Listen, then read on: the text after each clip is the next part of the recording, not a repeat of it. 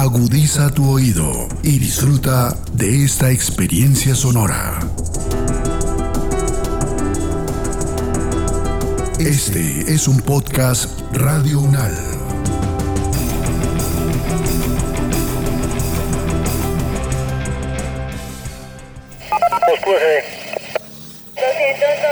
de la calle 44 al 2125 del apartamento 101, calle 24 carrera 74 modelo.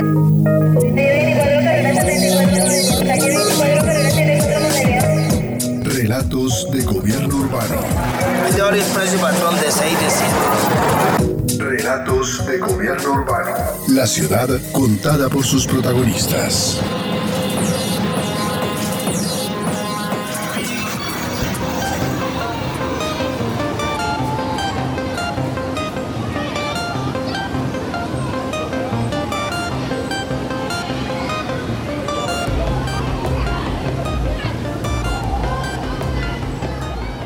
Resulta ya natural referirse a ciudades como Bogotá, Cartagena o Cali como distritos, a diferencia de buena parte de otros entes territoriales existentes en el país a los que denominamos municipios. La diferencia entre unos y otros, sin embargo, no resulta del todo clara a los ojos de un ciudadano común. Los distritos en Colombia son entidades territoriales de nivel local que se encuentran sujetas a un régimen especial respecto al establecido para los municipios. En total son 12 los que hoy tenemos en el país y por lo menos cuatro ciudades más se encuentran en proceso de alcanzar dicho estatus. ¿Qué normativa los rige?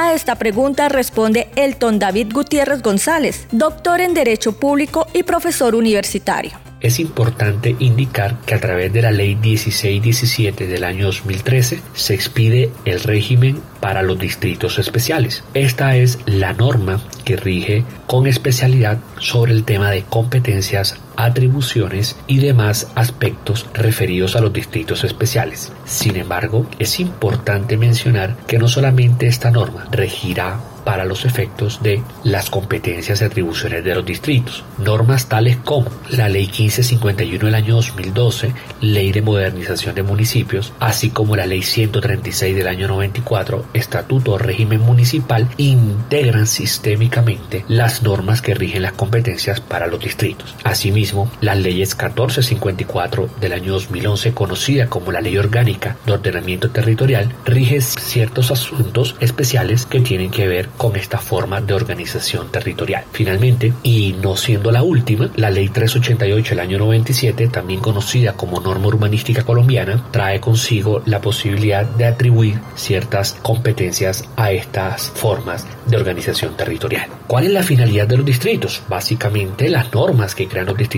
tienen como objeto establecer una serie de disposiciones para la conformación del estatuto político, administrativo y fiscal de los distritos. Dotan de facultades, instrumentos y recursos que le van a permitir el cumplimiento de sus funciones, la prestación de sus servicios, el desarrollo integral de su territorio, que tengan como finalidad el mejoramiento de la calidad de vida de sus habitantes, a partir de qué? Del aprovechamiento de ciertos recursos y ventajas históricas, turísticas, portuarias y características generalmente de carácter especial que harán que estos distritos tengan unos elementos diferenciales frente a los otros esquemas de organización territorial en Colombia. Desde 1954 se consagró en Colombia la categoría de distrito. A través del acto legislativo 3640 de diciembre 17 de 1954, el presidente Gustavo Rojas Pinilla creó el Distrito Especial de Bogotá, anexando a la ciudad los municipios de Usaquén, Suba, Engativá, Fontibón, Bosa y Usme.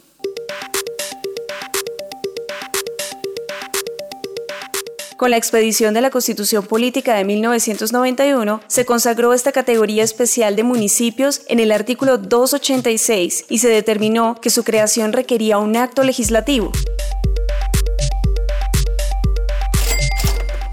Principio se tiene una noción de que la creación de un distrito generará per se la mayor asignación de recursos o cupos por parte del Sistema General de Participaciones o el Sistema General de Regalías. Pese a que el Departamento Nacional de Planeación niega esta realidad, no es menos cierto que al tener los distritos regímenes especiales desde lo portuario, desde el fomento y desarrollo del turismo, desde los bienes patrimoniales, artísticos, históricos, culturales y la de este tipo de bienes y regímenes, naturalmente ese enfoque diferencial debe ser tenido en cuenta para la debida asignación de los recursos y el sostenimiento, por supuesto, del patrimonio cultural, del patrimonio turístico y para la implementación y el desarrollo de todo lo que corresponde al régimen portuario. Luego, la tendencia creciente es pensar también que a través de la declaratoria del ente territorial como un distrito, apertura la posibilidad de generar esquemas asociativos, piénsese, asociación de distritos especiales, áreas metropolitanas, la división de su territorio en localidades, lo que permite una mayor eficiencia de la administración pública, la creación de los fondos de desarrollo local, la generación de recursos propios y por supuesto la, la eficiencia en los temas administrativos, financieros y fiscales. Luego, siempre se optará por la conversión de los municipios en distritos, dado que esto genera per se una ventaja, reitero, en temas a nivel presupuestal,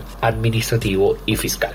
El doctor Gutiérrez destaca la idea que los distritos obtienen mayores recursos económicos y por ello muchos territorios buscan esta declaratoria. Sin embargo, todos los distritos tienen finalidades diferentes. Tenemos un distrito capital, varios especiales, unos enfocados en la cultura u otros en la producción agroindustrial, etc.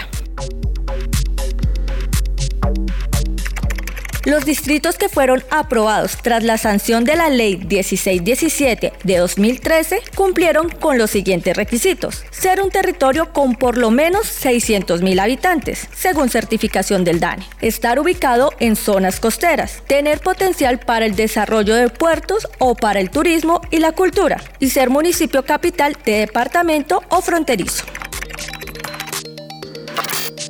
Bogotá, Barranca Bermeja, Barranquilla, Buenaventura, Cartagena, Medellín, Mompox, Río Hacha, Santa Marta, Turbo, Tumaco y Cali son las zonas que han sido declaradas distritos. Si se observan las características de estos distritos, sus diferencias estarán en que algunos de estos tienen unas raíces históricas, culturales, patrimoniales. Pienses en el caso de Santa Cruz de Mompox, que tiene un, un rastro histórico determinante. Imagínese la ubicación geográfica de Barranquilla entre mar y río. Revísese la calidad de puerto de Buenaventura, la riqueza ecoturística biodiversa. Entonces las diferencias que existen entre unos y otros van a estar determinadas por las atribuciones o características especiales que justamente han permitido que sean declarados como distritos, que mencionamos anteriormente. El régimen portuario, por ejemplo, quienes tengan la calidad de puertos, quienes tengan posibilidades o potenciales de servicios turísticos, quienes posean o municipios que en principio posean una riqueza artística, histórica, cultural, y de toda esta índole va a permitir entonces generar la declaratoria de distritos y hacer enfoques diferenciales dado que no todos ofrecerán los mismos recursos sino que estas diferencias marcarán precisamente la identidad territorial, histórica, cultural y política de los mencionados distritos. El profesor Gutiérrez habla de las diferencias de origen y finalidad entre los distritos. Destaca que el primero en crearse fue Bogotá. El Distrito Especial de Bogotá o Bogotá DE fue creado por el Decreto Legislativo 3640 del 17 de diciembre de 1954. Con la aprobación de la Constitución de 1991 se convirtió en Distrito Capital y a su vez las alcaldías menores se transformaron en localidades de la capital. Octavio Fajardo Martínez, economista y docente universitario en Economía Urbana y Planeación Estratégica Urbana, explica el proceso de cambio que se dio en la capital colombiana. El acto legislativo que crea el Distrito Especial en parte recoge una tradición que había con las ciudades de principios del siglo XX, cuando en normas de 1905 y 1909 declaran el carácter especial de la ciudad y su separación del departamento de Cundinamarca en términos de su dependencia jerárquica y a su vez con criterio prospectivo tratan de crear un marco institucional para lo que esperaban que sería el crecimiento poblacional y económico. Esa creación representó la preparación de condiciones de gobernabilidad del territorio, su necesidad imperiosa en términos de expansión urbana y de crecimiento poblacional. Fue la base para que la ciudad empezara a pensar que controlar su desarrollo significaba subdividir las responsabilidades administrativas y políticas por debajo del nivel de la alcaldía mayor, que por entonces no se llamaba así. Es a partir de la creación del distrito especial y de los acuerdos que lo reglamentan, que se empieza a de alcaldías menores y mayores, en principio con un carácter casi que de inspección de policía, esa preocupación por gestionar el gobierno del territorio por reparticiones subdistritales se mantiene en los tiempos siguientes, el acuerdo 1 de 1961 se deciden unas subdivisiones de la ciudad que ya no existen y en el acto legislativo 1 de 1968 se reafirma el carácter de distrito especial de la ciudad. También significó la resistencia de los demás municipios vecinos a cualquier tipo de cooperación con Bogotá. Cabe anotar que cuando se crea el distrito especial hay una concepción muy particular de la relación nación-municipios y de quién gobierna en un territorio municipal. El acto legislativo que crea el Distrito Especial también crea el Consejo compuesto por 13 concejales, uno de los cuales es el alcalde, y seis son designados por el presidente de la República. Solo seis son resultado de la elección popular. Otra ciudad que se ha transformado al ser declarada distrito turístico y cultural es Cartagena, la cual obtuvo esta categoría en 1991.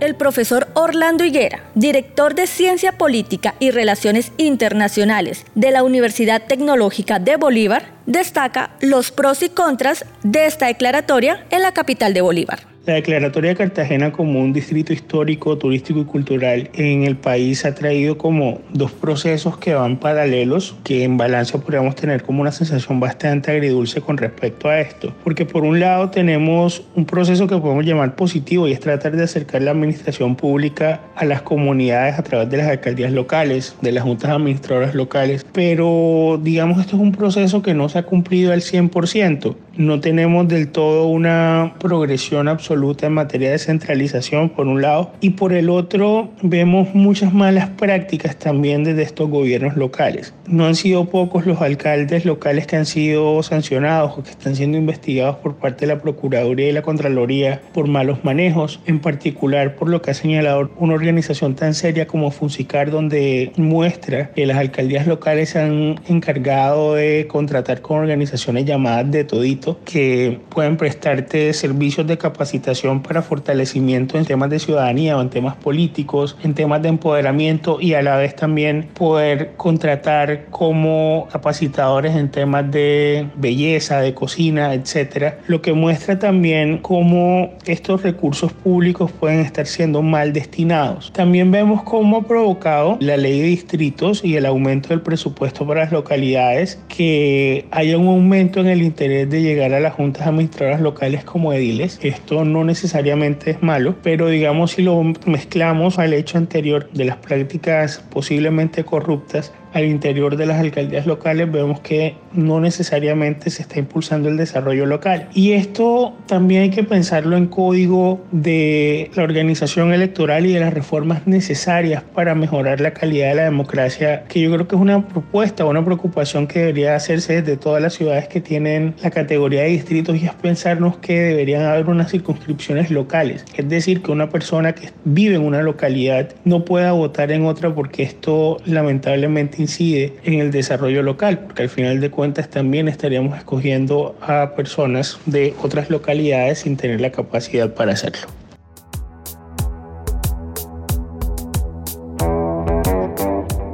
La costa caribe, otro municipio que también fue declarado Distrito Especial Turístico, Cultural e Histórico es Monpós, cuya declaratoria data del 27 de diciembre de 2017. Gracias a este cambio, se intenta proteger su valor histórico, aunque se requiere de más recursos para su ejecución, concluye Óscar Arques, miembro de número de la Academia de Historia de Santa Cruz de Monpós.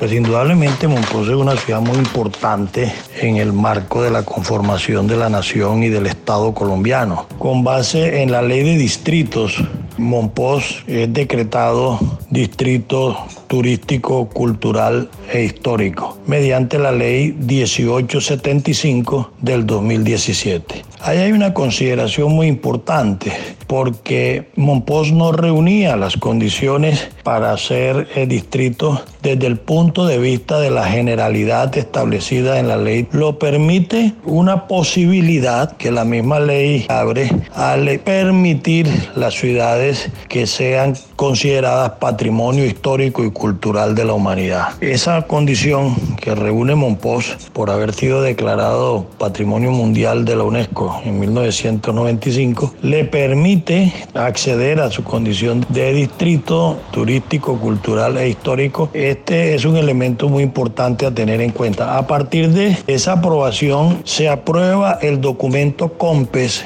4046 el 27 de septiembre del 2021. Apropia recursos del valor de unos 90 mil millones de pesos aproximadamente para hacer inversiones de impacto en la ciudad. Pero este documento establece dos consideraciones. Una es una mirada crítica sobre las limitaciones que la ciudad tiene para asumir estas funciones, por todo lo que implica en la parte administrativa, en capital humano y las mismas limitaciones de orden infraestructural en aspectos como servicios públicos, vivienda digna. Entonces plantean alternativas de solución a esos problemas. Y se reconocen esas inversiones, la ciudad está en este momento esperando ese paquete para mejorar su calle principal. Entonces la ciudad está en espera de estas inversiones que indudablemente significarían aspectos interesantes para su desarrollo y la calidad de vida de, de, su gente.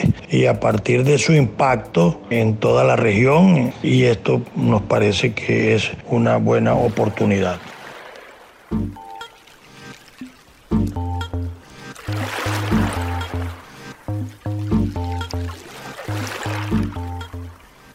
Pero no solo en el Caribe colombiano se han dado estas declaratorias. En el sur del país también tenemos experiencias como la de Tumaco y la de Cali. El Congreso aprobó en 2018 el acto legislativo que elevó a la categoría de Distrito Especial Industrial, Portuario, Biodiverso y Ecoturístico al municipio de Tumaco. En estos tres años de declaratoria, la situación del municipio no ha cambiado mucho, pero sí hay avances en el proceso. En el 2018 también se dio otra declaratoria y fue la de Cali, ciudad que se elevó a la categoría de distrito especial, deportivo, cultural, turístico, empresarial y de servicios. Lisa López, profesora de la Universidad Javeriana de Cali, explica cómo va el proceso en la capital del Valle. Santiago de Cali enfrenta tres grandes retos. El primero, el reto de construir colectivamente una visión compartida de largo plazo sobre la identidad cultural territorial y las apuestas de futuro mediante ciertos catalizadores sectoriales o rasgos distintivos que se han definido en términos deportivos, culturales, turísticos, empresariales y de servicios que permitirían proyectar, implementar y articular dichos diferenciales para favorecer el crecimiento, el desarrollo integral y la empleabilidad, así como la competitividad regional y el bienestar social. El segundo, el reto por la mirada integral y diferencial del territorio, bajo una figura de transición que exige dejar de lado la división tradicional de 22 comunas y 15 corregimientos hacia la formulación e implementación de seis grandes localidades, Cali Aguacatal, Cauca Norte, Cauca Sur, Bondaje, Pancelili y Cañaveral Catalejo como unidades funcionales que concentran entre 300.000 y 450.000 habitantes y que bajo criterios como distribución poblacional balanceada y características socioculturales comunes constituyen células operacionales más cercanas a esas dinámicas locales y a esas necesidades poblacionales, enfocadas a la atención ciudadana y a ciertos elementos mucho más operativos de la gestión pública. También genera oportunidades para la promoción y la ampliación de la participación ciudadana y el control social. Y tercero, el desafío por una reingeniería institucional viable que permita una estructura administrativa distrital y local con una organización coordinada en la inclusión de nuevos actores y roles en la planeación y en la toma de decisiones como la figura de los alcaldes locales, desconcentrando y descentralizando al centro administrativo. Además, permitiría oportunidades para el fortalecimiento de las finanzas públicas mediante la solicitud de los recaudos vía impuestos, tasas y contribuciones que son realizados en el distrito y gestionados por los departamentos, también se abre la posibilidad de acceder a recursos de transferencia del sector eléctrico, de sobretasa ambiental y sobre la extensión del régimen de zona franca, entre otros.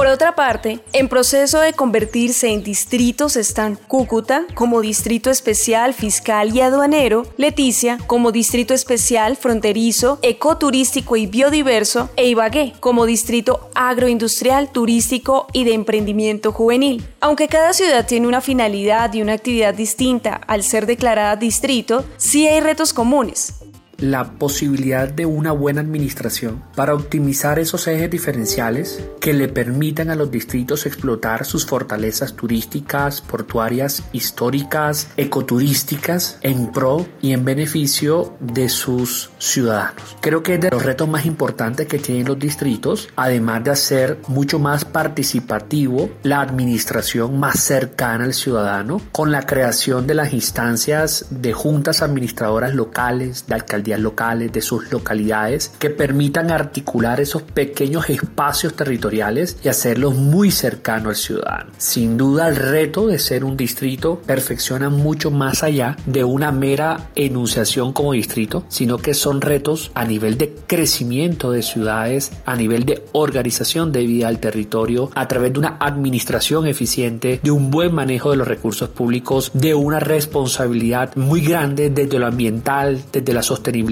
desde lo cultural, desde lo que aquello que lo hace diferente a los municipios ordinarios. En mi concepción, creo que estos serían los retos más importantes porque siempre que se está en vocación de crecimiento, se genera aún mayor un reto frente a esas circunstancias que nos van a hacer mostrar distintos, como es el caso de los distritos en Colombia. El doctor Gutiérrez analiza cómo, atraídos por las aparentes ventajas que implican la constitución de los municipios como distritos, se viene evidenciando en el país una ola de iniciativas orientadas a dar ese carácter a varios entes territoriales. Una situación que contrasta con la necesidad, por ejemplo, de constituir y consolidar las áreas metropolitanas y ofrecerles condiciones para desarrollar acciones necesarias para el adecuado desarrollo social, económico y político de sus habitantes.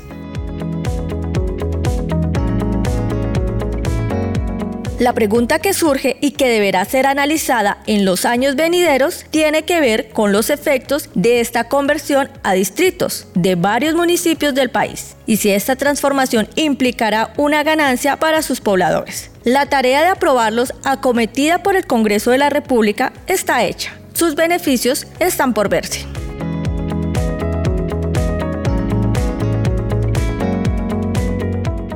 Este podcast contó con la dirección de Diego Peña, profesor de la Universidad Nacional de Colombia, la producción periodística de Milton Medina y Claudia Sánchez, la locución de Diana Hernández y Claudia Sánchez y la producción sonora de Edgar Huasca.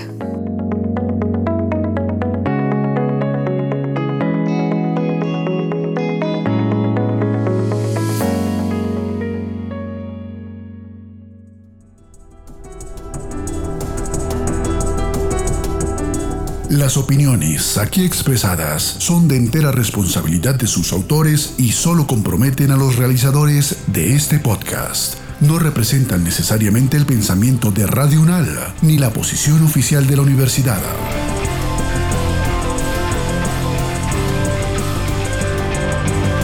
Este y otros podcasts en nuestro sitio web podcastradio.unal.edu.co. Síguenos en nuestras redes sociales. Nos encuentras como Podcast Radio UNAL, Universidad Nacional de Colombia, Proyecto Cultural, Científico y Colectivo de Nación.